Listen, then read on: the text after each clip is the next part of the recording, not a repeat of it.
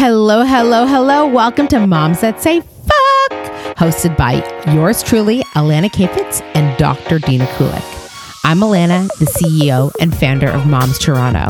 We're on a mission to bring moms together and give them a great day, revolutionizing maternity leave.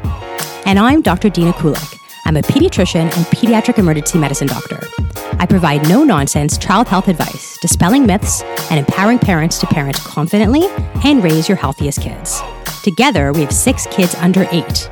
We are eager to chat with other moms, entrepreneurs, and interesting people about everything from sex to alcohol, sleep woes, and body shaming.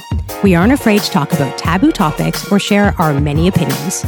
We say it like it is and want to get to the heart of the issues facing moms and caregivers everywhere. Come join us. Mamas and papas and daddies and mommies and daddies and friends of all ages. I'm so excited. I haven't seen Dr. Dina in a few weeks, so we're super pumped because we have Eva Klein here. She's the owner of My Sleeping Baby. She is a worldwide famous individual and group support coach for people doing sleep. She's the owner of My Sleeping Baby. She has the My Sleeping Baby community, the Sleep Bible, and she will give you a free 15-minute consult anytime at My Sleeping Baby. Eva, welcome. Thanks so much for having me. We're super pumped to have you here. So Eva and I know each other from way back because like the way that me and Dina and Andrew all went to sleepaway camp, I went to sleepaway camp with your sister. Right. Julie, right? Yes. And we also connected in university. Right. Through Hillel. Were you at Mac? No. York. CFJS. Right. We were nerdy Jewish leadership kids. That's okay. Okay. And Eva, how many kids do you have? 3. I have an 8-year-old, a 5.5-year-old, and a 10-month-old. 10 months already, eh? Oh my God, that's crazy. Flies. JJ, right? Yes. The youngest one? Okay. We have a JJ too. What's your JJ's name? What's his full name? Joshua Jacob. That is remarkably close to our kid, who's Jason James. But one of our kids' other names, middle names, is Joshua. So it's kind of a combo of our kids' names, yeah. There you go. Amazing. Mm-hmm. And do you guys know each other, Dina and Eva? Yeah, like through like the influencer Toronto. Have you guys ever met each other? We deal with kids thing. I think yes. Yeah, I'm gonna say yes. I think yes. Yes. Mm. Mm-hmm. Well, Eva gave me a lot of advice and guidance with my first kid. She was the first sleep consultant I had ever met or known. And when you were coming up with Sleep Bible, we were consulting with each other about branding concepts, right? Yes. I was just picking your brain. What do you think about this? You're my target market. Right. Would love your thoughts. Yeah. Mm-hmm. And I had Shabbat dinner by you once. Yes. You have a cute cousin. I remember he was there. Yeah. And I don't know why my husband wasn't there, but it was great. No, your husband was there. No, and I remember, yes, he was. Yes, he was. He doesn't remember. No. I remember. There's a hot guy in the room. No, I'll tell you why I know for a fact that he was there because I did not know that your husband was a chef until you showed up and I think my husband was asking your husband what kind of liquor he likes. Do you like scotch? Because my husband really likes scotch. And when he mentioned, oh, by the way, I happen to run in the past like a Michelin star chef restaurant. I was like, say what? I know, like, right. You didn't tell me that. We didn't tell people that because people don't invite us over for dinner otherwise. So we stopped telling people that Matt was a chef. Because you think that people will people are scared to cook for him. To feed him. I was really scared seeing him eat my food. I'm not going to lie. No, like I'm a pretty good cook. Yeah, don't get me wrong, but it's intimidating. So I distinctly remember that. Okay. Well, I just remember your hot cousin being there. Max fades into... No, but also Paolo is there. Yes. Jason Renard's wife. How many kids does she have? 4? 5? 5. Oh my fucking God. She's a badass. We should have her on too. I love these from women, man. I love them. Okay. So Eva, you're a sleep consultant. Yeah. Okay. And you've built a crazy online business. Did not expect I would be here, but yeah, it's pretty awesome. But you're a lawyer by training. Yeah. She pivoted out of law. It's quite the pivot, I would say. Yeah. But tell us about you. Just give us your brief high level. Basically, I went to the University of Western Ontario for law. And if you had told me that today in 2019, I'd be helping exhausted families get their little ones sleeping full time, I'd say that you were crazy because I never took any business classes in university. It was never something that I was naturally inclined to explore. And then what happened was I graduated law school. I had a baby. This baby was awesome. This baby was one of those babies that makes you look good. You know those kids that make people go, wow, you must be the best mom. Yeah. And you're like, I know. Thanks. And then 2 years and 4 months later, her sister was born. And I was like, on second thought, maybe this isn't me after all. Because this baby, unlike my older one, didn't stop crying. She was one of those babies who had colic, who had reflux, and even with that all being a thing of the past, she was still very challenging, very high needs, very sensitive. And so naturally, sleep did not come naturally to her. It does not come naturally to kids who are just more sensitive. Right. And so I find myself with a 4-month-old baby waking up every 90 minutes all night long, and I feel like I'm going to die.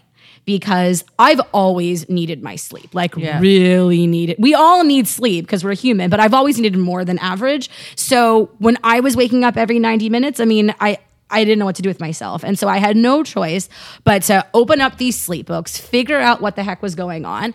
And I managed on my own to make the situation more manageable. So I eventually ended up hiring my teacher because what ended up happening was I got the situation a little bit more manageable. And then I thought, hey, you know what?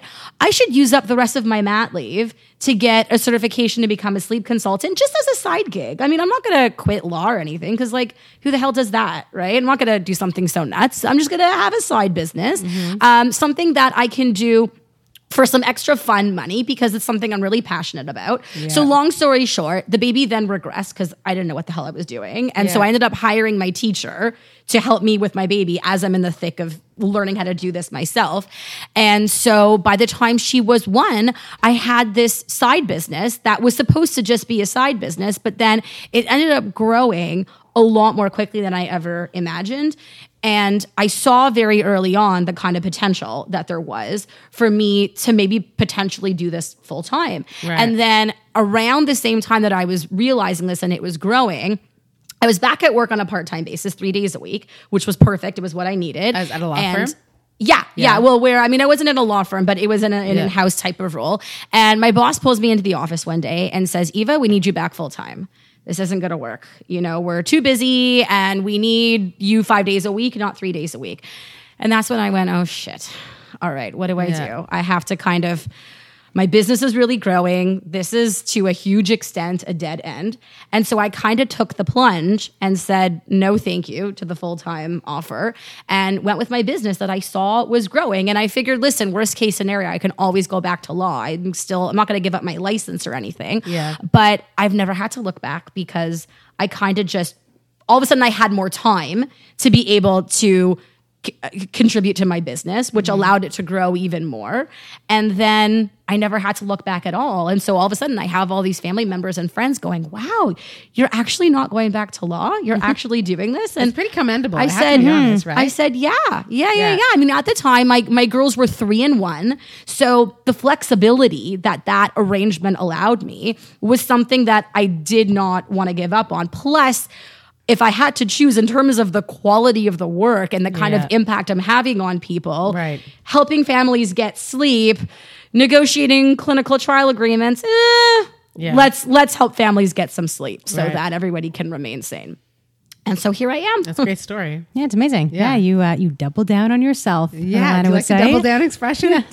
You double down. That's Alana's new thing. It's my new thing. That's amazing. Yeah, I mean, it takes chutzpah to kind of jump out of what you were doing at the comfy job and right. But I do want to emphasize though that I had already spent a solid 6 months building up this side hustle of mine. Right. Yeah. So, because I don't think I'm a pretty naturally risk averse person. I'm not one of these people who can just quit my job full time and go chase a dream and, end up on Shark Tank trying to get money. That's totally not how I am. I kind of need to do things a little bit more methodically, but I think that's why I love being a mom in 2019 because we have the internet and the internet has allowed for so many extra business opportunities, I think, for everybody, but particularly for moms who want that flexibility, who want to be able to work from home that prior to the internet just never existed. So let's riff on that, Eva, because you're passionate about it. Tell us about what it takes to run an online business. We can talk about sleep consultancy, which we can get into a bit, but we're all business owners here. Mm-hmm. Your eyebrows look fierce. I have nothing going on with my brows right now at all. Sorry. I haven't even done anything to them in the last 2 or 3 weeks. I think I just miss you. Thank you. I got way prettier in the last 2 weeks. Thank you. Okay. Tell us about how does somebody then hustle online as mom to make an internet business? Right. Yeah. So basically, listen, you have to have two things, right? You need to have you need to have something that you can offer people that's going to help them and provide value. So you need to have an offer and you need to have an audience to pitch that offer to, right? It's very simple. I mean, that's basically all business, and online business is no different. I think how online business is different is that you can access your audience so much more easily. So my audience is exhausted moms. Facebook groups, right? They're easy. They're free to join. They're free to create. Yeah. And I can easily access my target audience to be able to connect with them and build relationships with them and build communities and really understand exactly what they need so that I can best serve them. Mm-hmm. Again, without the internet, it was way more challenging to get access to your target market in the world of the internet, paper. I remember watching this clip from CBC or CBS or PBS from 1992 being like, we have launched what's it called, Jerry? A website. What's a website? Oh, it's the WW, what does the WW, World Wide Web, it's a whole thing built in the 1992 launch of a first website. And I can't imagine the world. I always think about how amazing it is to parent to this generation where we know so much more than the generations before us, and how lucky we are. And I know you talk about this all the time.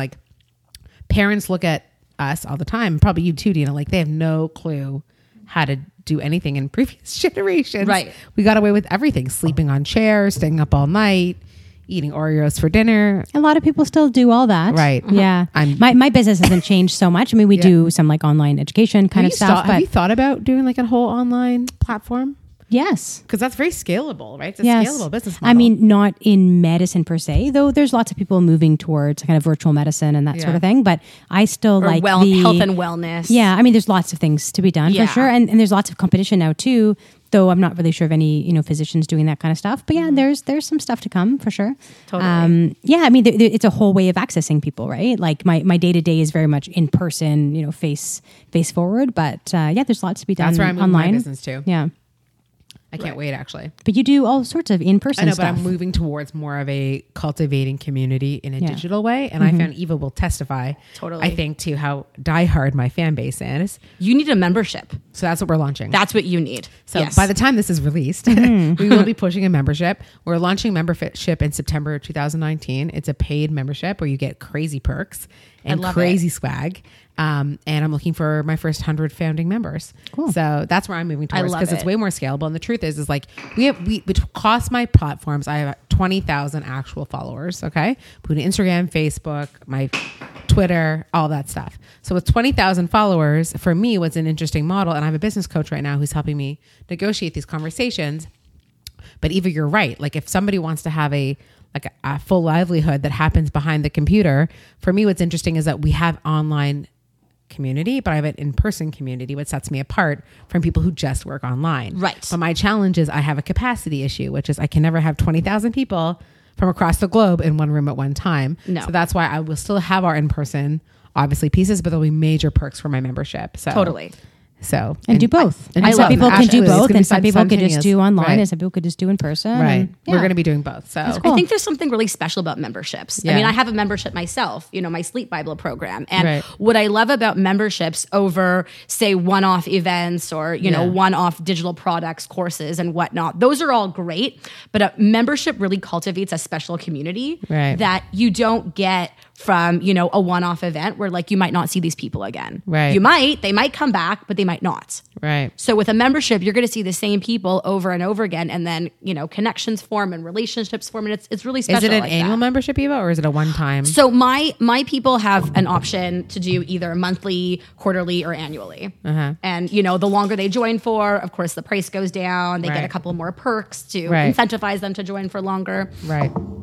It seems like a lot of work to cultivate that community. You know what I mean? Yes and no. I mean, listen, there's a lot of work in terms of getting it, starting it up. I mean, creating all the content for the members to all go through. But when you have a handful of like-minded individuals all in the same community, it actually, as long as you provide them the right opportunity to connect, it tends to go a lot more smoothly than you think because people like being around other like-minded individuals. Yeah. Right. They thrive on that. They feel comfortable. They feel vulnerable. They look for those types of opportunities. And Facebook's your platform, right? Facebook is where I host the community aspect. Right. You know, the membership itself with all my content that my members use is all on my WordPress site. But the community aspect of a membership is on Facebook. And how many people would you say you have had through the Sleep Bible membership program? Oh gosh, that's a really good question. I mean, right now I currently have 65 active members. That's great. Yeah, which I'm, working on growing and expanding. You know, there's always room to grow, but yeah, it's fantastic. That's great. Because not only is there this community, but my members are getting amazing results. Mm-hmm. They're learning how to get their little ones sleeping and then being able to share that bond with one another. Right. And support one another through that. I want to hear about your membership though. I'm really intrigued. Well, I'm building it right now, but I can share it now because by the time this is released, it'll probably be public. So basically what the membership is, and this is my little plug for myself, which is great, is that I'm hoping to build a rock star. Well, I'm going to build a rock star curriculum where basically every month is going to be themed. I'm inviting my friends and family like Dina to take a month. And during that month, maybe we pick something thematically that makes sense, right? So let's say it's you, Eva, okay? Let's say in the month of November, it's sleep month, okay? And we're going to pick a healthy sleep habit for yourself and your kids, and that's a 30-day challenge. So every month there's a 30-day challenge, and it's a Mom's TO challenge. So it's not like, do HIIT class today. It's like, go to bed at 9:30 instead of 1 a.m, right? Like for 30 days and see how it feels. And during that month, you're going to get a one-on-one live session with you. And then over the course of the time of the Facebook, that's the theme for the month. And I build a curriculum every single month that has value proposition. What I think is interesting with Moms TO is we do have a diehard fan base. I give a lot of my own personality. And I find by hanging with Dina and hanging out with Eva and hanging out with everybody that I hang out with, I've absorbed a lot of expertise.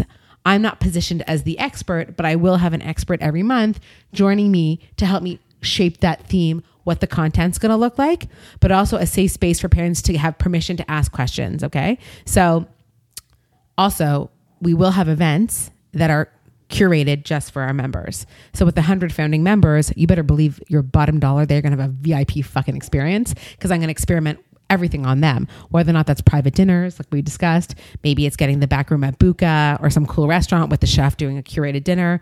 Maybe it's getting discounted experiences or cool surprise boxes, like maybe I buy a raw salad subscription for the month that I'm paying for that you get.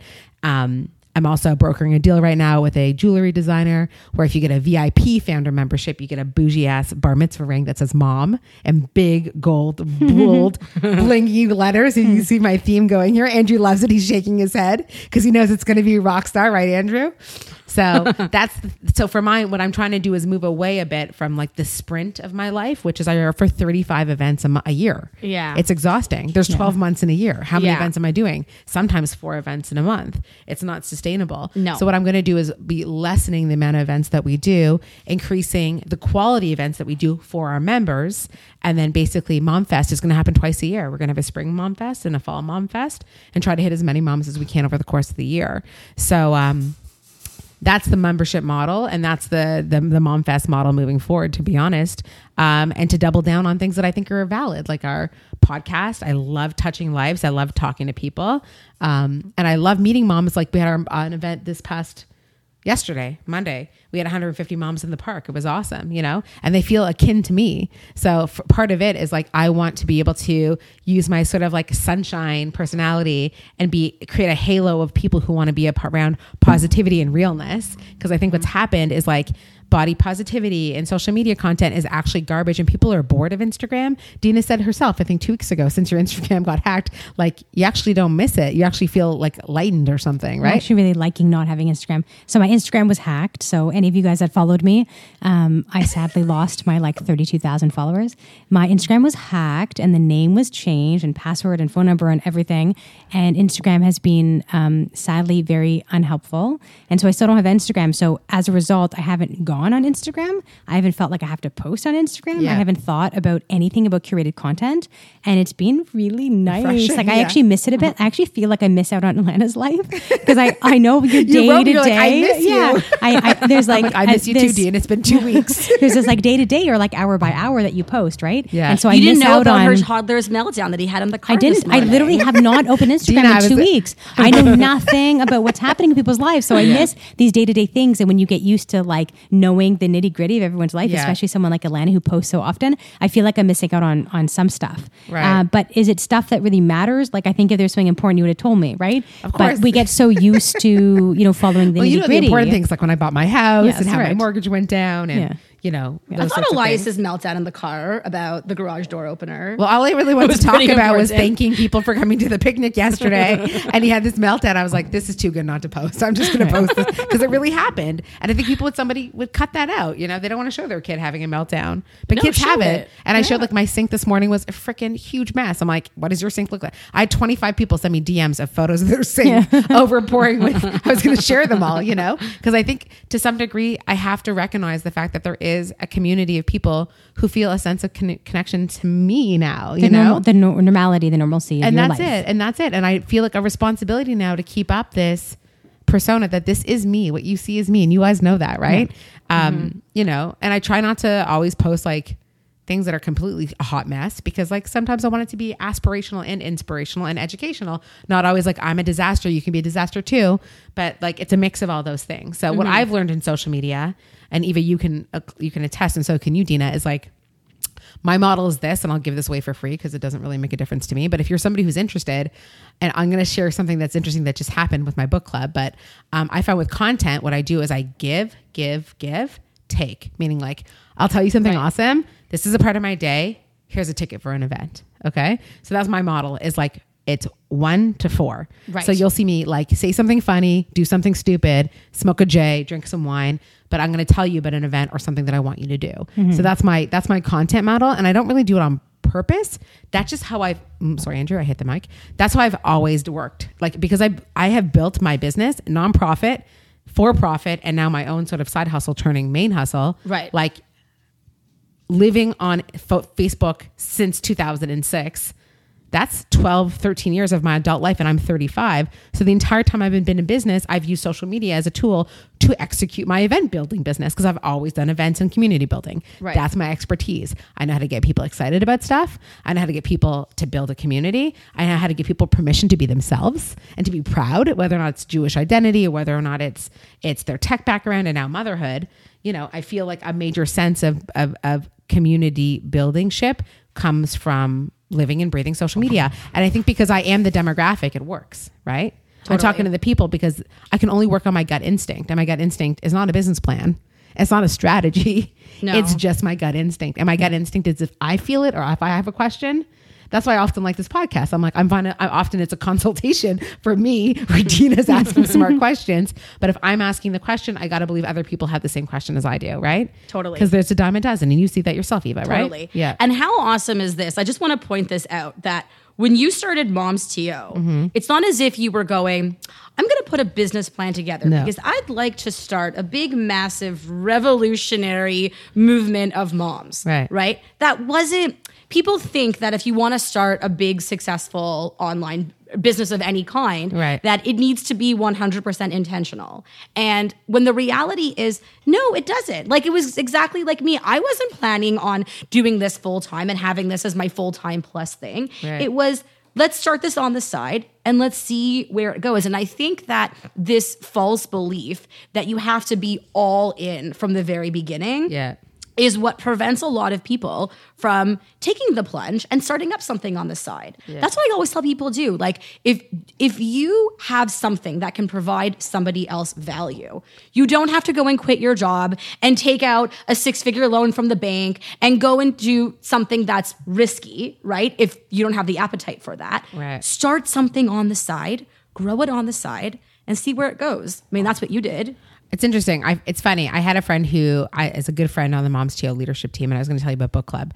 The Moms TO leadership team person said to me, like, it's almost like the new standard and like mat leave motherhood is like, did you build a business on your mat leave? It's become like the norm. Right. Like, did you have a side hustle? Did you make a schmata company? Did you like build a teether company? Did you make a jewelry company? I think a lot of people think that with all the quote unquote free time they're going to have, which there is no free time, I'm out leave, but whatever free time they're going to have, they're going to invest in whatever it is they've been dreaming about doing, but haven't had the appetite or the confidence or the time really to launch that business. So they kind of like sink their teeth into it a little bit during mat leave and maybe roll with that after mat leave as well. And I have to make like a little dirty confession here is like, I sometimes close my eyes and picture what my life would be if I hadn't gotten on the Ferris wheel of creating a business. Because you started this on your first mat leave. On my first mat leave. And it happened to be that I was like, I'm in the events business. I'm going to take a risk and do this.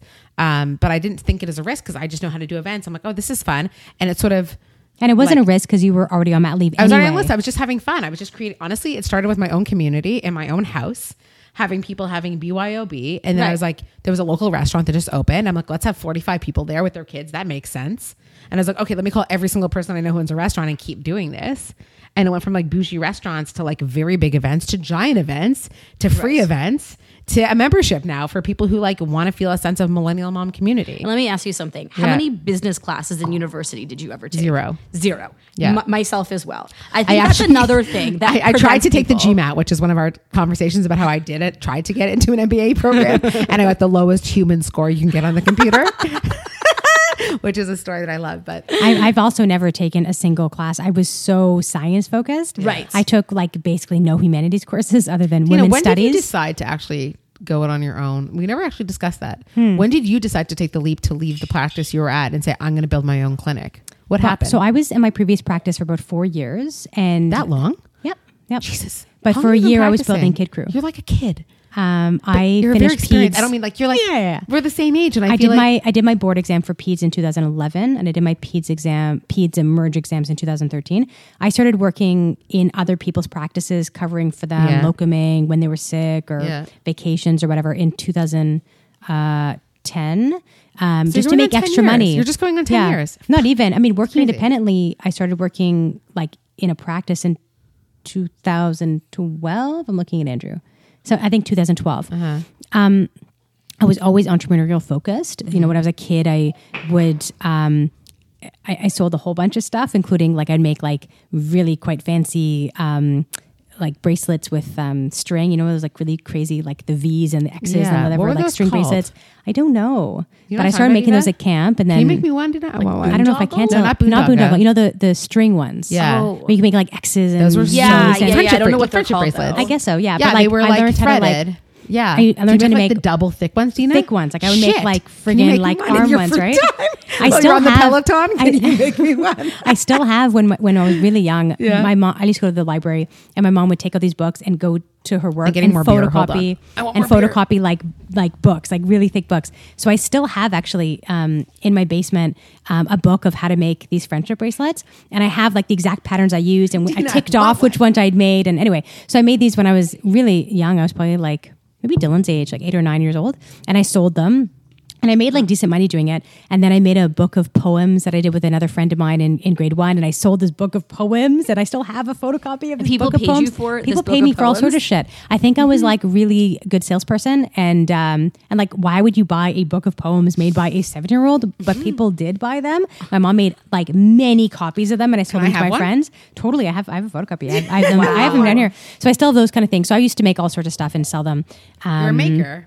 I was a maker and I wanted to make money. I always, from my very youngest age, I remember like wanting money. And wanting, and I don't know what that gave me, but it gave me some kind of like sense of security or some sense of power or something. You know, I feel like I have to pick your brain more because my 8-year-old is exactly like that. Yeah, she's always asking questions about money, and sometimes she crosses the line like, "Mommy, how much money do you make?" I'm like, "We're not going to have that conversation." Yeah, today, my big two are like that actually. So in my 6-year-old's room right now, he has like this like basket, and he wrote a sign that said $2 each, and he made a whole bunch of rainbow loom like. Headbands. They're really nice. I kind of want one. I will give him $2. Totally. I want one. So he has that. And I never, like, I've never taught that to them, but I think it gives you confidence to know that you're good at making something that someone else wants. Right. There's like a power and a confidence that gives a kid, right? Totally. So anyway, so very young, I was doing that kind of stuff, but I never really envisioned making my own practice, but I definitely envisioned having products and that sort of thing. So I thought about products for a long time. And then when I was working with someone else for 2 years, I realized that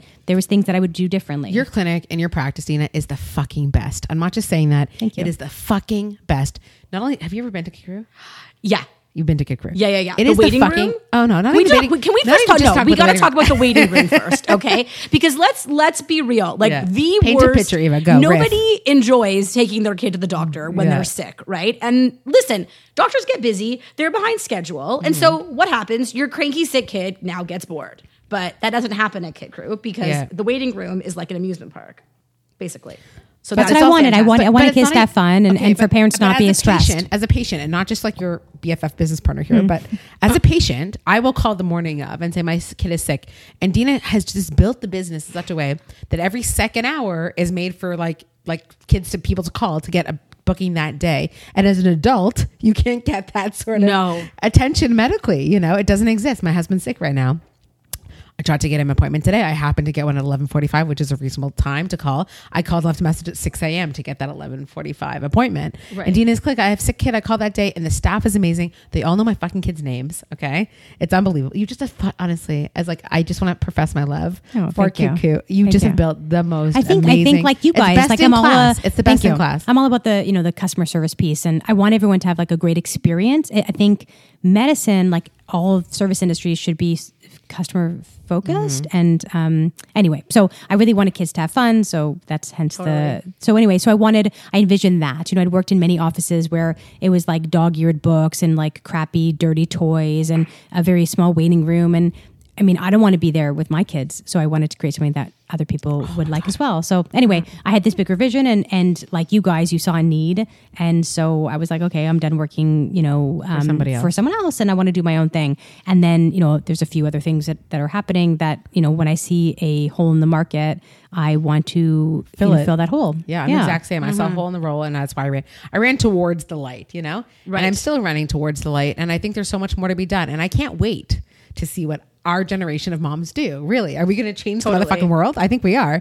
And I'm excited to see what our kids will come, because I think about Dina, if your kid's a maker and really creative, and it's like legit career to be a maker now, right? And in our generation, you can only be three things. You can be a doctor, lawyer, a teacher, and maybe an accountant. Like if you needed to explain what it was beyond any words, like, oh, I'm a CEO of a tech company. Like that's not acceptable. What is that? Right. What the hell is tech anyway? Well, now I'd be happy. In the 80s. Like, what the hell was tech? School? Right. Yeah. So the question is, like, when you think about it and you close your eyes, what you hope for your children, Matt and I always have this joke that, like, we want our kids to drop out of school, move to Israel, live on a kibbutz for a year, come home, paint fences, maybe do their MBA, and then, become a tech CEO. That's fine by me, right? Totally. Any of those things would be fine. There's just so many more options now. That's right. And I think there's so many roads to Rome, right? And success and happiness, right? And it used to be like, just pay the bills. Well, paying the bills is great. But finding like true happiness for our kids, that's what I want, just for them to be happy. Right. And think about this, Eva. Think about a whole generation of kids who are sleeping. Yes. Like how is that going to change the game? And who are being raised by parents who are sleeping. Right. It's unbelievable to think about that. But do we think that more people are sleeping now? I think people are sleeping less. Adults or children?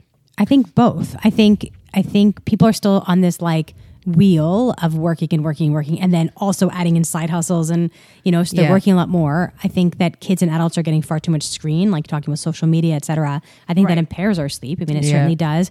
I'm not sure that kids are sleeping more. I mean, unless they're getting really the good advice or their parents are, really as obsessed as we are about sleep. Yeah. I think kids are getting less sleep than before. I think what I love about this generation though is that you have that choice, right? You see 30 something years ago when my mom and aunts were raising, us and my cousins, they didn't know about schedules and routines and sleep habits and sleep hygiene and how to maximize sleep. They had no idea. My mom was waking up at 5 o'clock in the morning with myself and my sister for years on end. And she had no idea that putting us to bed for 9 o'clock every night was going to cause us to become overtired and wake up really early, because that's counterintuitive. It's not what common sense states. And so when I told her a few years ago, oh, we were probably up really early, Mom, because you're putting us to bed too late, her mind was blown. And she was like, well, why are you telling me that now? Right. I would have put you to bed for 7 if somebody had told me to do that. But there was nobody 35 years ago to tell my mom to do that. Right. So yes, you're right in that we have additional distractions that we didn't have 30 something years ago. But we're still in a position where we're more empowered, I think, where if you're aware, hey, you know what? My kids are having a little bit too much screen time. Let's put some boundaries around that. Yeah. You're in a more of a position of power, I would say, and control versus 30 something years ago. If your kid didn't sleep, well, that sucks. because nobody's going to know what to do. Yeah. No one knew what to do. Yeah, there's more access to people now. Did you go to bed late as a kid? I feel like you did. I don't remember. I always had a lot of sleep needs, I think. And I think I was very self-regulated that way. I wouldn't have stayed up watching TV if I was tired. I wasn't that kind of kid. I was. And I was so super busy. I'd have school, and then I always had after school activity. Yeah. So I think I slept well. I don't remember having sleep issues. I don't remember having a bedtime. I don't remember being put to bed, or if I was putting to bed, I remember having a black and white TV in my room at some point when it wasn't appropriate to have it. Yeah. And watching, that Al Bundy show. What was it called? Married with Children. Married with Children. And being oh my God, is this porn? It was so dirty. And that dirty. Was on late. That show was on very late. At 10 or something. And I remember watching it the first time and being oh my God, I'm getting hooked to having TV in my room. It was a very good show. Right. Oh my God, it really was good. So good. Christina Applegate is still a freaking legend. Oh yeah. She's a mom, I think. Yeah. If you're listening, Christina, we love you. I don't remember having a lot of boundaries around sleep, but I also don't think I was the kind of kid that stayed up really late. Well, let's just assume that we're the watershed generation, and that the next generation of kids in North America, let's say, who have privileges to even know about these sorts of things, have a better sleep appetite. I don't know. Whatever. I mean, Eve, I think you're seeing, I think we both have selection bias in a way, because you're getting people that are having issues that want your advice. And you're absolutely theoretically, you're fixing those, and then they're having healthy sleep habits. I'm seeing, I think, a broader generation or a group of people, and there are many kids that sleep well, and I'm obsessed with sleep, and I counsel on sleep often. So I think I probably have better sleepers than a typical cohort of kids. Right. But I still see a shitload of kids with really poor sleep hygiene. Like what? Oh, like they're going to bed super late? Or exactly what Eva was talking about. Kids that are going to bed really late because they're waking up early. So parents think, let's just keep pushing bedtime. Mm-hmm. Right. And that's the complete opposite. Go to bed earlier, you'll sleep better, or sleep longer, etc. A lot of kids that are watching TV way too late. A lot of parents that have difficulties with boundaries, and they're delaying and bouncing off the walls. And I want one more story, and I want one more sip of water. I want to go pee one more time. I got to go poo. But seriously, that's a serious thing. Matt's texting me right now being, Elias keeps throwing his shit out of his crib again. He's asking to sleep on the floor again. You know what to do, though. Why are you not doing that? Why isn't he doing what you know to do, which is ignore him and let him go entirely? Because there's new things. He's been shitting in his diaper at the end of the day, so I'm waiting for him to make the one call to say it's shit, and he hasn't. He's playing you, though. He's playing. Oh, he's totally playing us. It's bad. Yeah, I don't play those games, so I'm like. Yeah. It's 7:00 or whatever it is, the predetermined time. Right. Typically for us at 7. I am not seeing you again. Period. You can cry, you could throw your shit out of the crib, you could vomit. I am not coming back. And that is why my kids are amazing sleepers, because I do not let them manipulate us. Right. In life, my kids cannot manipulate us. Right. I just don't allow it. Andrew's looking at me because he thinks I sort of kind of let some of my kids manipulate me. But in general, they are really good eaters and really good sleepers because we are really strict. Andrew's pointing to himself. Andrew is very strict. I'm a little bit less strict. Well, but when you have 4 boys, you have to have some. Totally. Yeah, but even with my first, totally. But I became passionate about sleep training and things because my first kid sucked at sleeping, and then my second kid kind of sucked at sleeping, and then my third and my fourth, they all needed to be aggressively trained. I never had any of these unicorn babies that slept really well. Right. So now I know really well how to train kids, but it super sucks when you're doing it, right. Whether that's the 4 months when you go to do it the first time, right. If you do it then, or when they have a 9-month regression or a 12-month regression or 18-month, or they're 4 or 2 and they're throwing the shit out of the crib. All those times, it's just the same thing. It's just that's what Matt just said. You gotta, I'm going to bed. I'm not doing this all night. Totally. I'm like, go to bed, babe. Yeah. You're not feeling I give stuffies back one single time, and then fuck you. Right. Fuck you. You got to learn. Fuck you. Yeah. You got to learn. If you want your stuff and you can't sleep without it, sorry, too bad, so sad. Don't be an asshole. Right. Oh, he's such an asshole. Gravity sucks. You throw your animal on the floor. Elias, gravity explaining the concept of gravity to you at 2 years and 11 months old. That's hilarious. He gets it. He's getting attention. I know. And then oftentimes they do it for one parent, but not another parent. Today, we'll do some sleep consultancy now. Right. Okay, so I moved his bedtime up because it's summer. We've been doing later and later. And what I'm finding is if I put Essa to bed first and they get an hour with Elias, he's quite good at bed. But that means I'm putting Essa to bed at 6:30 or 7 and then putting him to bed at 8 or 8:30. What time is wake up? He wakes up at between 6:45 and 7:15. Too late. It's a little bit late. Yeah. A little bit. Is he still napping? Yes, he naps. For how long? If he's home on the weekend, he'll nap 1 to 3. And at school, he naps 12:30 to 2:15 or something. Whatever it is, he naps. My kid loves sleep. I mean, there's no two doubts about it. The slightly later bedtime could work. It could work. But here's the thing. So we tried to move it up tonight, and I was like, we are eating dinner as a fucking married couple, and these kids are in bed at 7:30. So Essa was in bed by 6:59, and Elias was in bed at 7:30. But I think I made a pushed it an hour, like going from 8:30 to 7:30. I think I need to do a half an hour each time. Anyways, whatever. I need to move it. I need to move it earlier. Like it's already happening because, I'm a bad influence and it's not consistent for Matt and other caregivers, like my sister and stuff. So before I know it, I like wasn't home and he was in bed at, we pushed it. It was 9. I was like, that's way too late. Yeah. So anyways, I think it should be consistent always. So it's predictable for him. And I think since we moved to the new house, it's just been a challenge to like a new environment. So, and I think I need blackout blinds, which is your thing. Yes. Make it pitch black. Because Elias, Essa can sleep with the lights on. She's totally fine. Cause that's how I've trained her. Elias was sleep trained pitch black. So his room is not pitch black anymore. I really need to, I need to get taken. I do want to say though, for the record, I don't think you trained Essa to sleep in a brightly lit room. Yeah. I think she's one of those babies that just could naturally pull it off because you can't teach.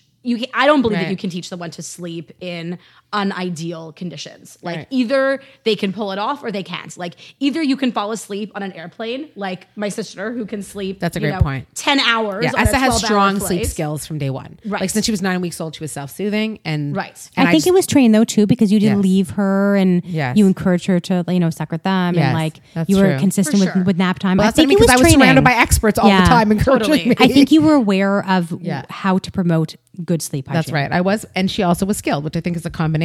Yes. There's a combination of both. She had a more easygoing temperament. You know, and I trained her at 4.5 months, right? Which is, which you wouldn't do normally, right? No, I can, at 4.5 months, absolutely. Oh, I thought 6 months was your starting point. No, absolutely 4 months. Listen, at 4 months, they might not be able to get through the night without eating, right? But they can learn how to fall asleep on their own and they don't need to be waking up. I mean, I trained at 4 months. I mean, oh my gosh, my middle child was waking up every 90 minutes otherwise. Right. Yeah, I get people that are training at 4 months all the time. They're just not completely night weaning by that age, typically anyways. Yeah, I'm the same. So I recommend around 4 months, but with still one feed a night. But I recommend it as a dream feed so they're not crying and getting milk because of the because they're crying. Right. But yeah, I think 4 months is a good time. 4 to 6 months I think is really optimal. After 6 months, I find it harder. I could never do the dream feed because I couldn't figure out how to take the baby out of the crib and nurse them while they were still sleeping. And then I figured out it's something you can do. You could literally lift a baby up and they're dead asleep and put them on the boob and put them on the boob and put them down and they're fine. And I didn't do that with Elias ever. I was too scared. So I would pump and give him a bottle like in the middle of the night when I would do dream feeds, which is very rare. But somebody also told me, and you guys maybe like, what are like the sleep rumors I've heard is like, if you sleep dream feed, it's like giving somebody a cheeseburger while they're asleep. They don't really want it. What's the story with that? I don't really buy that. Most kids need a feed at that age. Right. I find a dream feed, quote unquote, works half the time. That's what I find. That's my experience. I find that with some babies, it either doesn't do anything and they still wake up a second or third time anyways, or I find that sometimes it can actually make matters worse because it can sometimes mess with their sleep patterns and it can cause more night wakings than if you were to just wait for them to wake up, let's say once. But then the other half of the time, it's like jackpot. You know, you dream for them at 11 o'clock before you go to bed and you don't hear from them until 6:30. Yeah. But I don't find that happens all the time. Yeah, I agree with you. I don't think it's the magic trick. What I think it does though is give moms especially comfort and confidence because a lot of parents think that their kid is waking because they're hungry.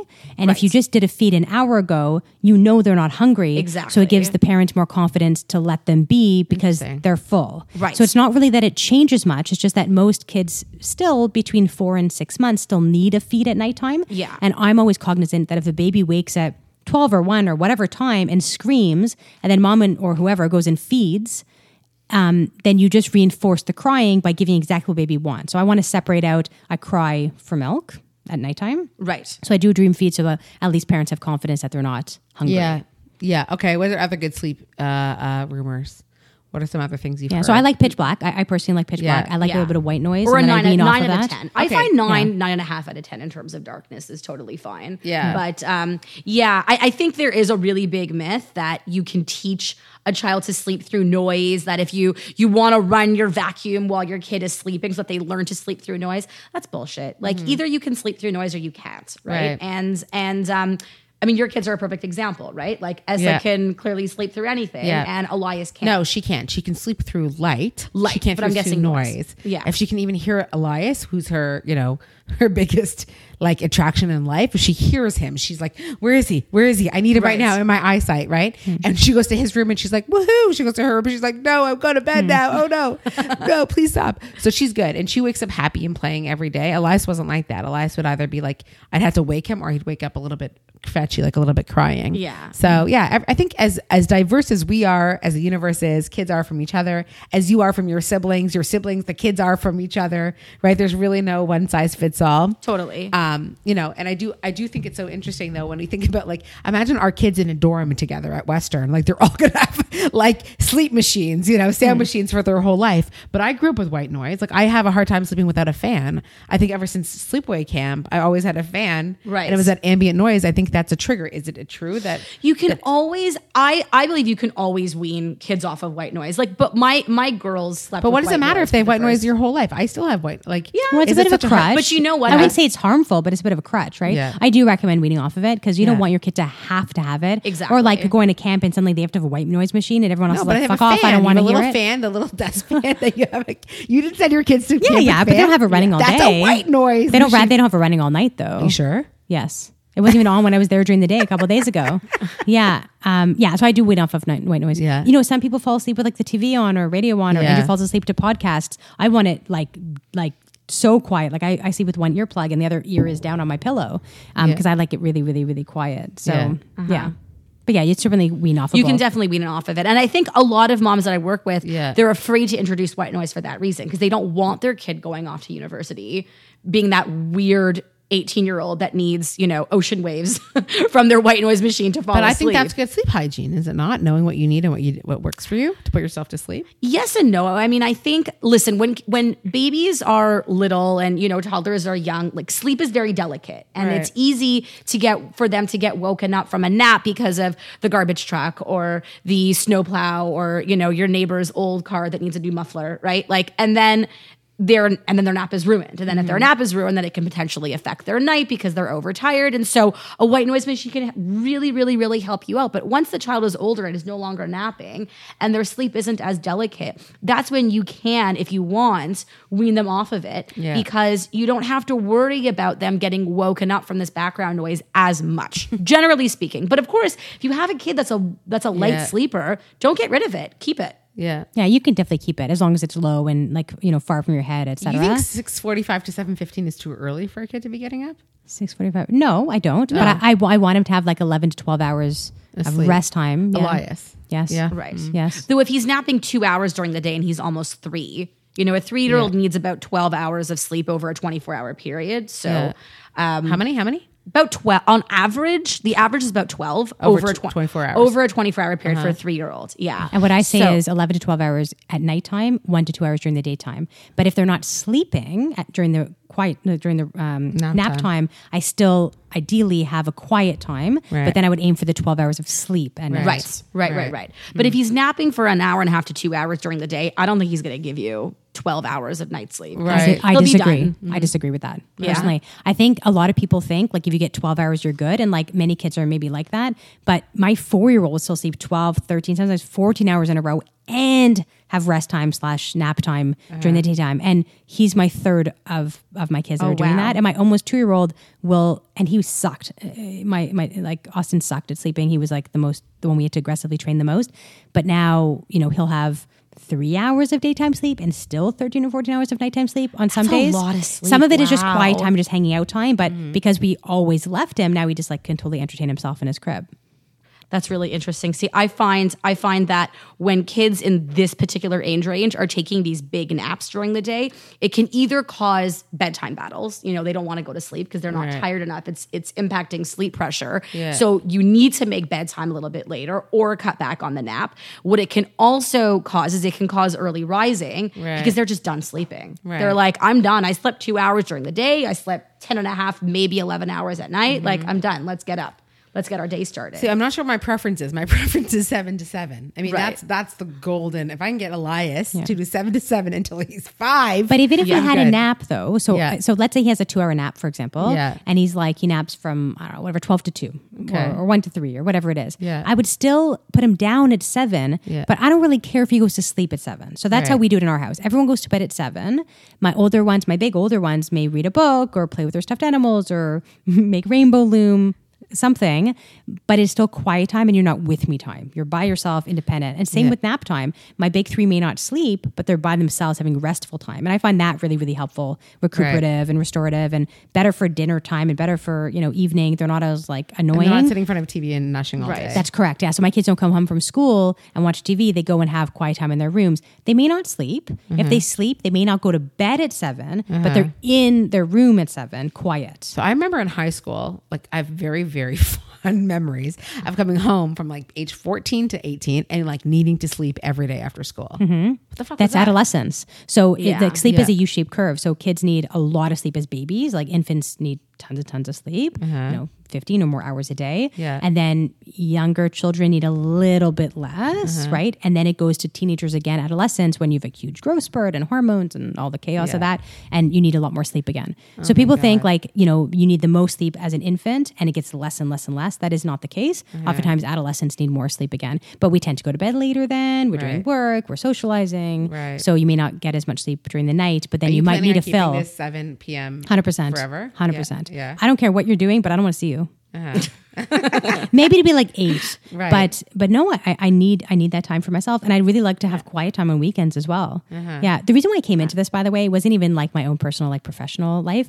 I met this family years ago now. They're still my patients, and they joined my practice from. They had moved from elsewhere, and the kids were 11, 13, and 15. They were these young girls.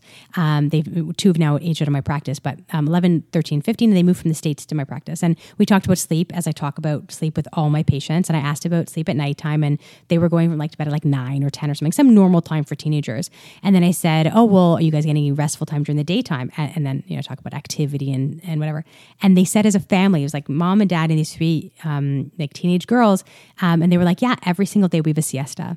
And I was like, "Oh, that's cool. Like, what do you mean?" And they were like, "Yeah, from 1 to 3 o'clock on the weekends, like we sleep." And I was like, "Do you actually sleep?" And they're like, "Yeah, we actually sleep." And I was like, okay, that's cool. And they were like, there's nothing better for a family. We've done this forever. And it's amazing. And the girls were like, it is amazing. And I was like, absolutely, damn straight. I'm going to continue the siesta. Around the world, tons of people do a siesta. That is such a fucking awesome point, Dina. Tons of people do a siesta. Fucking awesome. In North America, we're like, we just got to work and work and work and work. Would you introduce the siesta in your family? It's called a Shabbat nap. Yeah. That's what it is. That's right. It's a Shabbat nap. It's built into the Jewish curriculum on Saturday afternoon. Totally. Absolutely. 3,000 years. Yes. Yeah.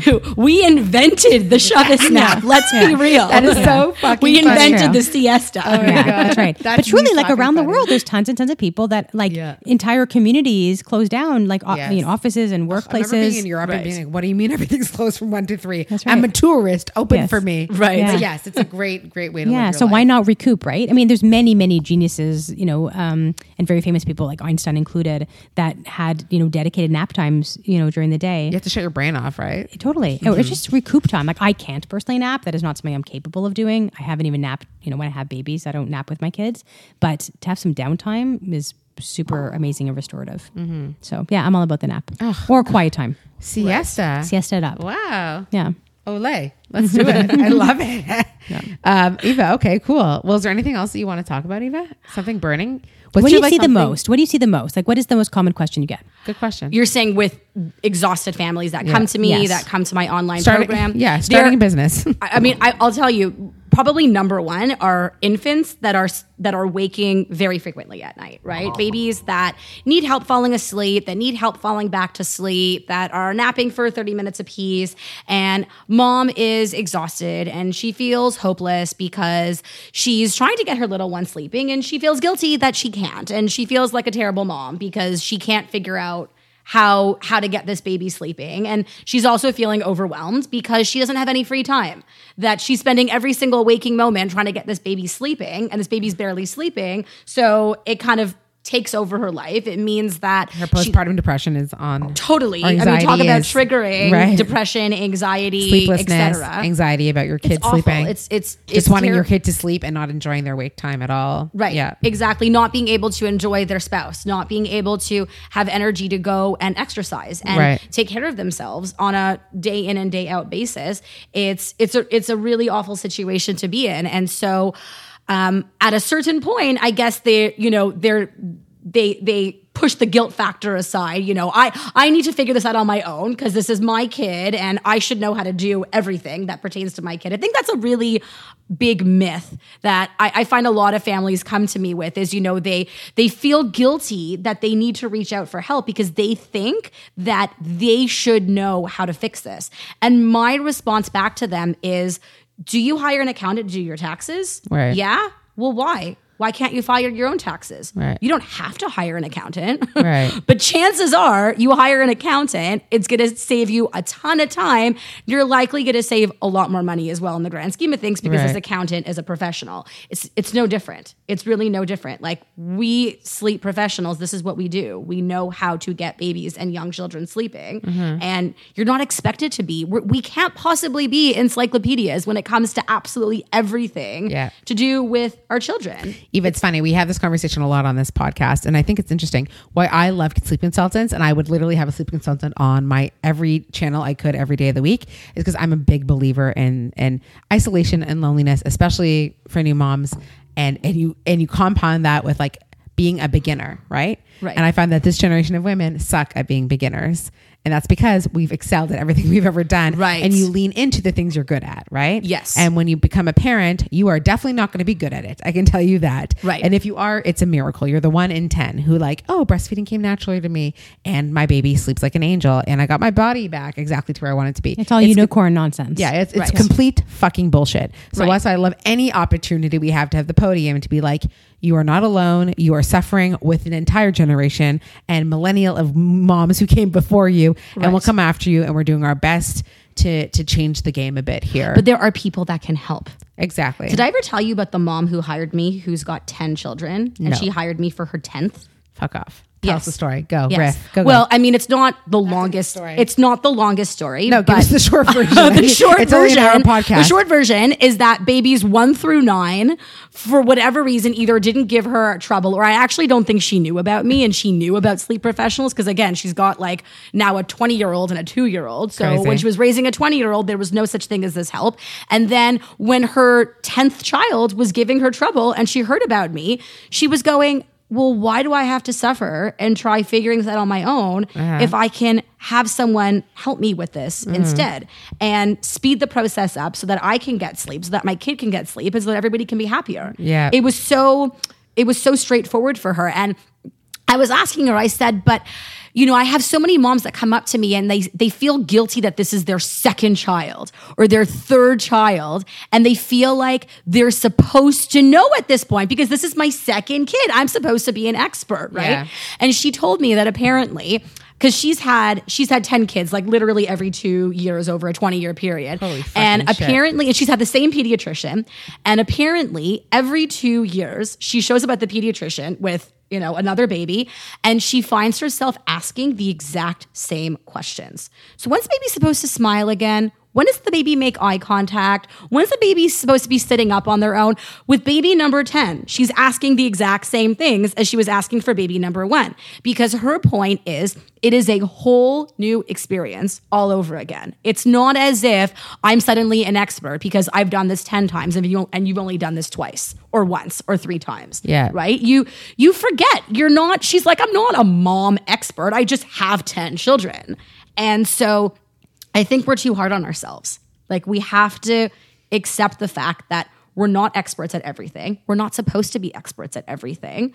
And it's okay to reach out for help from people that know even a little bit more than you about something so that it can make your life better and your kid's life better. Well, I love hanging out with Dina and other people who have children at a little bit ages and stages that are a little bit beyond me, because I look at you, I'm like, tell me your sage-like wisdom for the next age and stage of life, because there's no handbook. And we talk about that, and that's a little bit tongue-in-cheek, being like, oh, there's no handbook in parenting. There's no fucking handbook. There's lots of books you can read that can make you bananas, or you can listen to this podcast and understand that, like, there's no one way of doing things, but there's ways to do things that may make your life a little bit better. Totally. Right? But you know, this woman has 10 kids and you'd think she'd be an expert. I'm a pediatrician. I am actually an expert and I have 4 kids. But with my fourth, I was still asking people questions. I was still Googling things. I was still asking experts that we see in this podcast. So even being a true expert, like, we never have as much confidence with our own kids than you would have advice for your friends or in my case, advice for patients, you still have doubts and things that are not perfect. You know? What do you guys think about coming up with some sleep? I sleep like rock star team. That's what I would say. Like, who's our sleep rock star team? What is like the 10 tools you need in your tool shed to make sleep better? Not only for you, but also for parents. I think like, what was it? Zuckerberg. Who invented Facebook? Mark Zuckerberg. He just like, oh, I'm going to create like a glow crock for his wife. I think he's the only person ever that doesn't know his name. What's his last name? Zuckerberg. Sorry, I got confused with the Jewish caterer in town who's also Zuckerberg. Sorry. Welcome. And my maiden name was Zucker, so maybe you're getting that mixed up. So Mark Zuckerberg. I feel like I can't even correct you anymore. He's definitely not going to help me fix Instagram now. Oh well, I'm never going to support this podcast, maybe. But his wife's a pediatrician. Is she? Well, they created this like grow clock basically for adults because she kept like waking up at night, being like, "What time is it?" or whatever, or something. I always thought was interesting. Like, what is this product? it's like a grow clock for moms. Why not just have a clock? Well, yeah, that's what I was wondering. Something where like she was like stumbling around in the dark or something, so it's like an ambient light that allows them to like a night light, basically a night light, but it tells you what time it is depending on what color it is. I'm really curious to look this up. It is totally not what Alana's describing. It fucking is.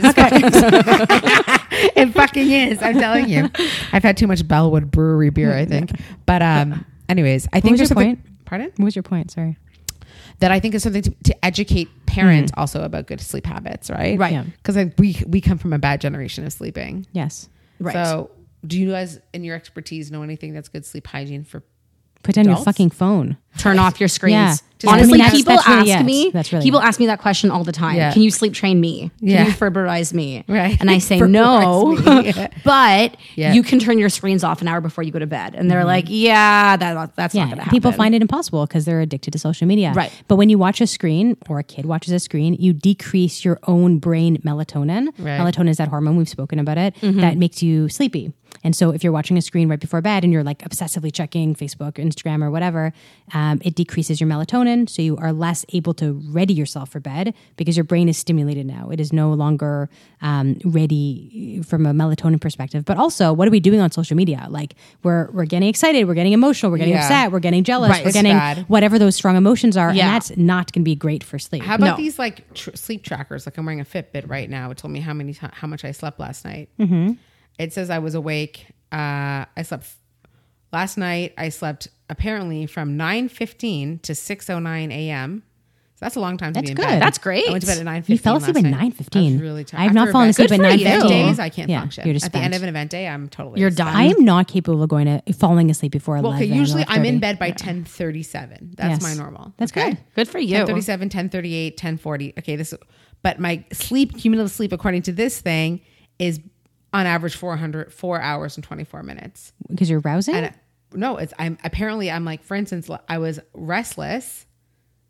I was restless 17 times. So I had complete, awake time was, time asleep, 4 hours and 23 minutes. Sleep quality, I was restless or awake for 4 hours and 30 minutes. So out of my 9 hours of being in bed, 50% of it was me being restless, according to my sleep tracker. That seems odd to me. Is that always my husband gets up every 2 hours? No, yeah, almost every night I'm getting. Why is he getting up? He's been sick, so he's been getting up. Oh, maybe he's been going to bed at 8, waking up at midnight, going back to bed at 2, waking up at 4 for coughing or whatever. Oh man! But it looks like on average to me, like a good night rest for me is like on a good night, maybe according to my sleep tracker, I'll get 6 hours of sleep. Mm-hmm. Do you have? Well, you some. No, I don't wear my watch, but I just ordered a Whoop. So we'll. What's a Whoop? It's a new tracker thing. It's a new tracker thing. It's cool. Google Whoop. What is it? I don't have it yet, so I don't know. But Andrew is the IT guy, and he thought it would be fun for me to get one. But it's like a little band. It's not a watch. It's just a tiny band, and it monitors everything from sleep to activity. And it's supposed to be really good for when you're training. Like we're training for a marathon, so to help increase your training, etc. I don't have it yet, but. I don't wear my watch to sleep because it's too big. I have an Apple Watch, but I had an Apple Watch, way too connected. I mean, talk about being connected. Yeah. I'd be like, ping, ping, ping, and I couldn't handle it. So, and I'd be like, answering, hello? Yeah. And I'm talking to my wrist, hello? But this is a new Fitbit, and it's so super light. It feels like I'm wearing nothing. So I've had Fitbits probably since 2012, since like an early adopter. Andrew wears a Fitbit. Oh, wow. This is the lightest, best Fit I've ever had. It's the cheapest one I ever bought, and I bought it on Amazon Prime. But you can't do anything on it, though. I can read my text messages. On that little screen. Yeah, I can read my text messages. How does it go on that little text? Is it like two words? It scrolls it, like not the whole text message, and I can't respond. So like a long word is like down a line. It's like awesome. Vertically is two words. Yeah. Yeah. It tells me when my phone is ringing. Mm-hmm. It tells me if my phone is with me because I often lose my phone. It has my steps, my whatever, all those things that addicted to number shit that we all are, right? Yeah. I've slept with this previous, but I didn't think it was so super accurate, and it seems really big. So anyway, I'm going to try with the Whoop. But Andrew's been tracking his sleep and everything else for a number of years, eh? Andrew, how much sleep are you getting last night? Last night was a bad night. Last night was only 6 hours and 34 minutes. 6 hours and 34 minutes of sleep. And how long were you in bed? 11 till 10 to 7. Oh, okay. Oh, so like only an hour less than that. Mm-hmm. Yeah. I feel like that's a lot of restlessness for you, but maybe it's because Matt's sleeping. Matt's sick. It could be. I know, but like it's been like that for weeks. So we'll see. Waking up? My biggest question is, are you waking up well rested or are you waking up exhausted? Some mornings. It depends what it is. It takes me a while to like wake up. Okay. So I'm also anticipating my kids waking up because Essa wakes up at between 6 and 7 most days. And she's usually up by 6:30, 6:35. Yeah. So I'm waking up like with my eyes at 5:59, like anticipating her wake up, I think. Also, that's part of it. So that could be part of it. Yeah. And then I bring her into bed and I nurse her for a bit. Mm-hmm. But she doesn't go back to sleep or anything like that. She's like, we're awake starting our day. Do you check your phone at night? So I used to plug my phone in downstairs. And ever since I have a security camera now that's attached to the phones, my phone is now next to me in bed just in case I hear something or whatever, especially because we're in the new house. So only in the last 6 weeks have I had my phone like really next to me. But it's on and it's like under my pillow, basically. Yeah. I actually read a study of plant life that was like, they did two, like it was kids. It was like high school kids. Did you hear about the study? No. So they did a study where they took plants basically and they put plants next to cell phones and then they put the same plant away from the cell phone and the plant wasn't germinating the same way with the phone next to it, meaning like it literally the like being next to the head. You also get like dinged and vibrated all night. No, I have a sleep setting where starting at 10 p.m. it doesn't allow. I don't get any alarms at all. Okay, yeah. But you're very aware of it. I don't have my phone in my room. We don't have any technology. My phone is in our room. Do you have TVs in your room? No. Do you have a TV in your room? No. Nope. No, we don't have any. I mean, my technology goes into my room. My technology comes in. I plug it in and I turn it off. Like it's just charging. Mm-hmm. That's all. But that might be part of it, man. Like you're probably aware of it. And like there is radiation from your phone, right? Yeah, like we don't know what the real effect that's going to be. And brain tumors. Do you have a TV in your room? We don't, but we don't really watch it. So then why is it in there? Because we, when we moved to a new house, we ended up having an extra TV because we didn't put a TV on our main floor. Oh, okay. In our old house, we had a TV in our basement and in our main floor. And in the new house, we have a TV less space because we don't want the TV to be the center of the universe. So we had a TV in the basement with a playroom. Like imagine there was a TV here, for instance. Right. And we had extra TV, so we put it in our bedroom. And the previous owners had the technology like sort of in place to mount a TV on the wall in the proper place. So we decided to repeat what they did. But the truth is it's not really on. And it's like the size of that microwave. Like it's a very small TV, so we're not really watching it. I'd move your phone into another room. Me too. Maybe I'll do that tonight. Or it could be subconsciously messing or completely with you turn it off. Bit. Yeah. Yeah. I definitely wouldn't have it under your pillow. There's some like conscious, subconscious awareness of the media. Yeah, and absolutely. Like when your job is so hyper focused on social media, I think you're probably a bit aware. Well, for me, getting into bed like by 10 or 10:30 is already like a huge success because I wasn't before that. I wasn't getting into bed before that. So, what time are you in bed, Eva? What time am I in bed? That's a really good question. Probably a little bit too late than I should be. I'm usually in bed before midnight. Mm-hmm. And then my husband, though, gets up with the kids in the morning. Like he gets up with the kids before he goes to work. So I can sleep in. Yeah. So He gets JJ. And brings JJ to you? No. He just like... my 8-year-old takes care of him in the morning. It's fucking really cute. Fuck. So yeah. So I sleep till not like really, 8. But he can. Uh-huh. Yeah. So I'm usually sleeping 12 until 8. I've always been a night owl.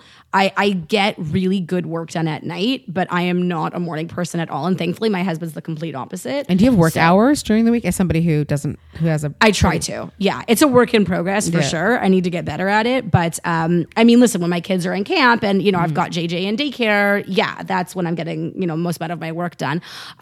But because I happen to be a night owl, I can't go to bed at 10 o'clock on a regular basis. It just won't work. And thankfully I can sleep until 8 a.m. That's nice. I'm exhausted by the end of the day. Like, it's not normal how tired I am at the end of the day. Oh. I have to make some changes, but that's my own personal thing. But right. I think parent hygiene is interesting. Look, I'd love to see you innovate, Eva, and like some sort of blind system for parents. Like, that should be a product you should be selling. Yeah. Like, helping moms once they get their babies sleeping, now get yourself sleeping. Or just blinds. I think like getting simple, like not like you could market a garbage bag fucking like. Oh, I have ideas for that. That's something I'm planning on doing. Gina's innovating on everything. A fourth business idea. Yeah. Oh, you know, fourth? No. 12. How many fingers and toes can she count on? A couple more. Yeah. Yeah. I don't even know how many business I have now. I have so many freaking trademarks. My trademark lawyer laughs about how many trademarks I have. It's like actually kind of ridiculous. I have more trademarks in his entire practice than anyone else's entire practice. Really? And this is like every idea. This is like a big shot trademark lawyer. Every idea I get, I'm like, gotta trademark it because someone might take the idea. And it's like not so expensive to trademark things. Check on front seat.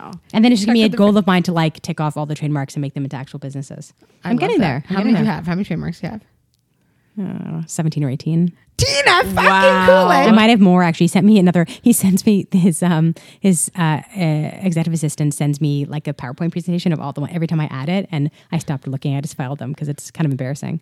But yeah, I mean, a lot of them are happening. So yeah, yep. You're amazing. You're fucking amazing. What an amazing group of women tonight, and Andrew. And the two new dogs. And new dog. Yes. And the dogs that you heard chewing bones, but now they're chill. They're so chill. Thanks for chilling now, guys. Yeah, right? Yeah. They kept me company. Eva, if you have one like giant piece of advice you want our listeners to hear, it can be about starting an online business or about sleep consultancy. What's like your legacy? I'm gonna do two then. Yeah, please. Okay. So for sleep, if your kids are healthy, don't underestimate what they can do. I think that sometimes parents, they sell their kids short and they just kind of label them as a bad sleeper. And it is what it is. And I'll sleep when they're 18. Mm-hmm. And don't sell yourself short. Don't sell your kids short. I'm telling you, like thousands of families later, I can confidently tell you, I don't care how difficult, high needs, how sensitive your child is, your child can learn how to sleep. You just need the right plan in place. Mm-hmm. And then you need to be consistently executing that plan. And then everything is temporary, right? Gamze Ya'avor, like everything, the shall to pass, right? Like everything is temporary. There is a light at the end of the tunnel. Right. But I'm not a believer in waiting for that magical day to come for things to magically get better. Because it won't. It won't. Yeah. Like either you train them now or later or whatever, but they're not going to magically become amazing sleepers if they don't have the skills and they've never been made to sleep. Right. And Amanda Jewson will say, it's only a problem if it's a problem for you. Yes. If you're somebody who wants to co-sleep your whole life, go for power it. Power up to you. Like, I'm not going to be militant on that. If that's the lifestyle, if you want to have a family bed, but I'm not talking to those moms. Right. I'm talking to those moms who are co-sleeping and or who are waking up at night and they don't like it. Right. And but they think that this is the only option. And I want to tell you all listening that there are other options. That if you want to get your kids sleeping and there isn't something physiological preventing your child from doing that, that by the way your doctor has mentioned, because I have had some moms that just there's almost none diagnose. Of those things though. There's What's almost that? None of those things. Almost all of those things. It's so rare. It's like less than 1% of the time. It's not physiological or medical. You know, it's something behavioral, something that has to do with habits and sleep hygiene. That's something that we can fix. That's what behavioral modification is. Right. And as long as it's done consistently and correctly, and you know what you need to do to then navigate the next nap transition, the next milestone, the next regression that your child will face, you don't have to raise little ones exhausted. You don't. That's what previous generations were stuck doing because they didn't know what to do. We know how to get our little ones sleeping. So if this is something that you want, don't sell your kids short. Don't sell yourself short. Don't count down the days until your kid turns 13 and you'll finally get a proper night's sleep. Yeah. Because you deserve that proper night's sleep way earlier than that. Right now. Like don't wait. That's the first thing. And then I think when it comes to online business, it's kind of a similar message in that if you know something or you have something that can provide somebody else value, you don't have to have an MBA. You don't have to have come from a family of, you know, five generations of CEOs. Right. Right. No, you don't. I mean, and I'm speaking as someone whose husband is an MBA, has an MBA, and he's not running his own business. Like right. he's an employee. And he's very, very smart, but he's got strengths that I don't have, and I have strengths that he doesn't have. And simply having training in business, it's not a prerequisite for launching your own business. So don't underestimate yourself either. Yeah. Start that side hustle. Start it. Just go for it. What's the worst thing that can happen, right? It's barely any risk. So just do it. Because if you've got something that can help somebody else, then you don't want to rob those people of all that value that you can be giving them. I mean, Alana, think about if you hadn't launched Moms TO. Like how many moms would be missing out on all the value that you're providing them. Yeah, I know. I always think, what if I hadn't done this? Right. I probably would have, I don't know. There would be so many moms missing out on something that they wouldn't know they're missing out on. Yeah, you're absolutely right. No, I think it's great. I think taking the plunge is a great piece of advice. Right. Dr. And there's Kulik. There's no best time, right? I would add to that. Like a lot of people are waiting for the best time, or you know, the right amount of money to come in, or just something. Set up a website. My first website was free on Wix that my husband made for me. Yeah, you know, you don't doesn't have to be perfect. You don't have to launch your side hustle with a $10,000 website made by some top notch, you know, web developer. Yeah. Launch something free on Wix. And then when you start bringing in money, okay, then you upgrade to WordPress. Speaking from experience, because I'm now on WordPress. How many people do you think you've how many families do you think you've coached in your over 2,000? That many? Yeah. Holy shit! Good for you, girl. Yeah, that's great. It's pretty awesome. That's pretty awesome. I met someone for the first time at a birthday party. It was just introduced because I think she had followed me on social media. And so the mom was saying, oh, you know, do you know Eva? You know, she helps parents get little ones sleeping. And this person said to me, she goes, wow, you're saving marriages. You're saving marriages, doing your work. And I never really thought of it like that, but she's absolutely right, because when you're getting the sleep that you need as a couple, then you're at your best in terms of how you're behaving, in terms of your emotional regulation. And when you're not sleeping, it can easily impact your marriage. And if you go to bed with your partner and there's no child waking up every 15 minutes, or you're falling asleep in your kid's bed. Right. Yeah, 100%. It absolutely affects marriages for sure. Right. So she said this to me a few times. She's like, you're saving marriages. It's amazing. Doing the work that you're doing. And I was like, well, if I ever thought about going back to law, that ain't happening after that. You're keeping families together. Yeah, man. Yeah. Eva, I was so happy having you here tonight. Thanks so much, Alana and Dina. This has been great. Yeah, welcome to Moms That Say Fuck. What did you learn, Alana? Oh my God, I learned about the siesta. I was like, yes, and the Shabbat nap, of course. Right. This makes so much sense. Look, we usually chill or like do something on the weekends, but I think I'm going to like build it into my family. Mm-hmm. Like my family, I feel like a family is a business. I think that's interesting, right? If you think about that, right? Andrew's shaking his head. No, there can only be two people, right? Who are the CEO and the CFO, as far as I'm concerned, right? Somebody makes executive decisions. Someone's keeping the finances in order, and you have a responsibility to keep your business, your house in order, right? So if you're writing your business plan for your family, in which my case is my gut plan, but I think there's integral parts of your family values and your family traditions that you have to be the keeper of. In this case, you guys are quite good at making sure that your house is kept in order, right? And I think somebody once said to me, the way you deal with one thing is how you probably deal with all things in your life, right, Dina? So the way that you approach your business, super organized always with every element of your life. And with me, I'm like a big heart kind of a mess, right? And I am like that with everything, but I have to, when it comes to my family, I need to be organized because it's for the best interest of my family. So, you know, Eva, and I think that once you approach, the way you approach one thing is probably how you approach everything, right? And if like you're good at a lot of things, right, Dina, but you're good at most things that you put your mind to. Like you're not going to be half-assed, right? Like gold standard. Or I just don't do it. Or you don't do it. You're either the gold standard or you don't do it. Right? I don't invest in things that I suck at, you know? Exactly. Yes. Right, Eva? So I think it's interesting, right? In that regard. And I think for me, what I learned today is like, that I think actually in terms of your business, your online business, what I learned is that you're giving me more confidence to be like, Alana, you're sitting on a fucking gold mine. Like, what are you waiting for here? Yeah. And for me, it's not necessarily about making money per se.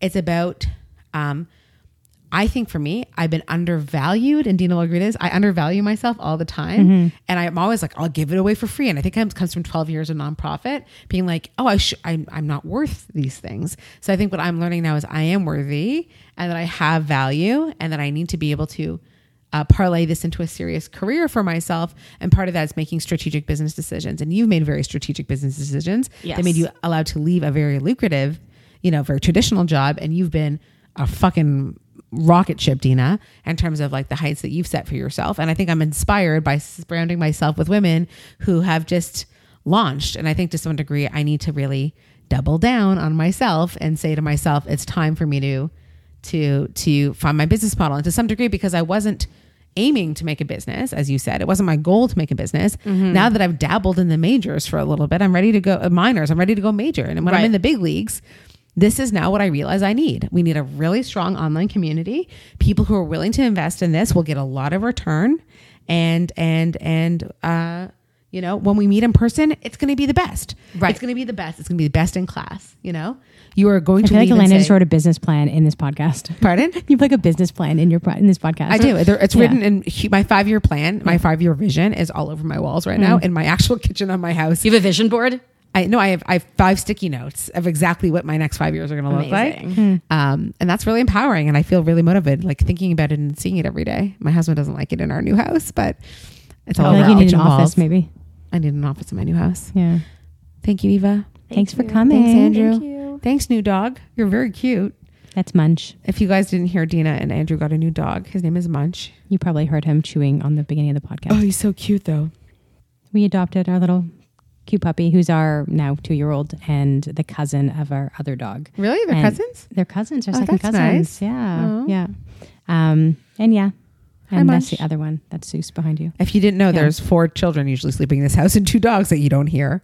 Yeah, so. Usually, unless they're chewing on bones. Guys, thanks for listening. Mom said, say fuck. Thank you so much for hanging out with us today. We hope you really enjoyed the content. We are eager to chat with the most interesting people about topics you care about.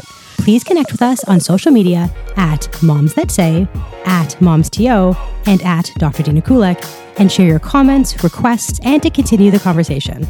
If you want to hear more, click subscribe and rate us too. We're all about the feedback because this podcast is for you. Have a great rest of week. Until next time.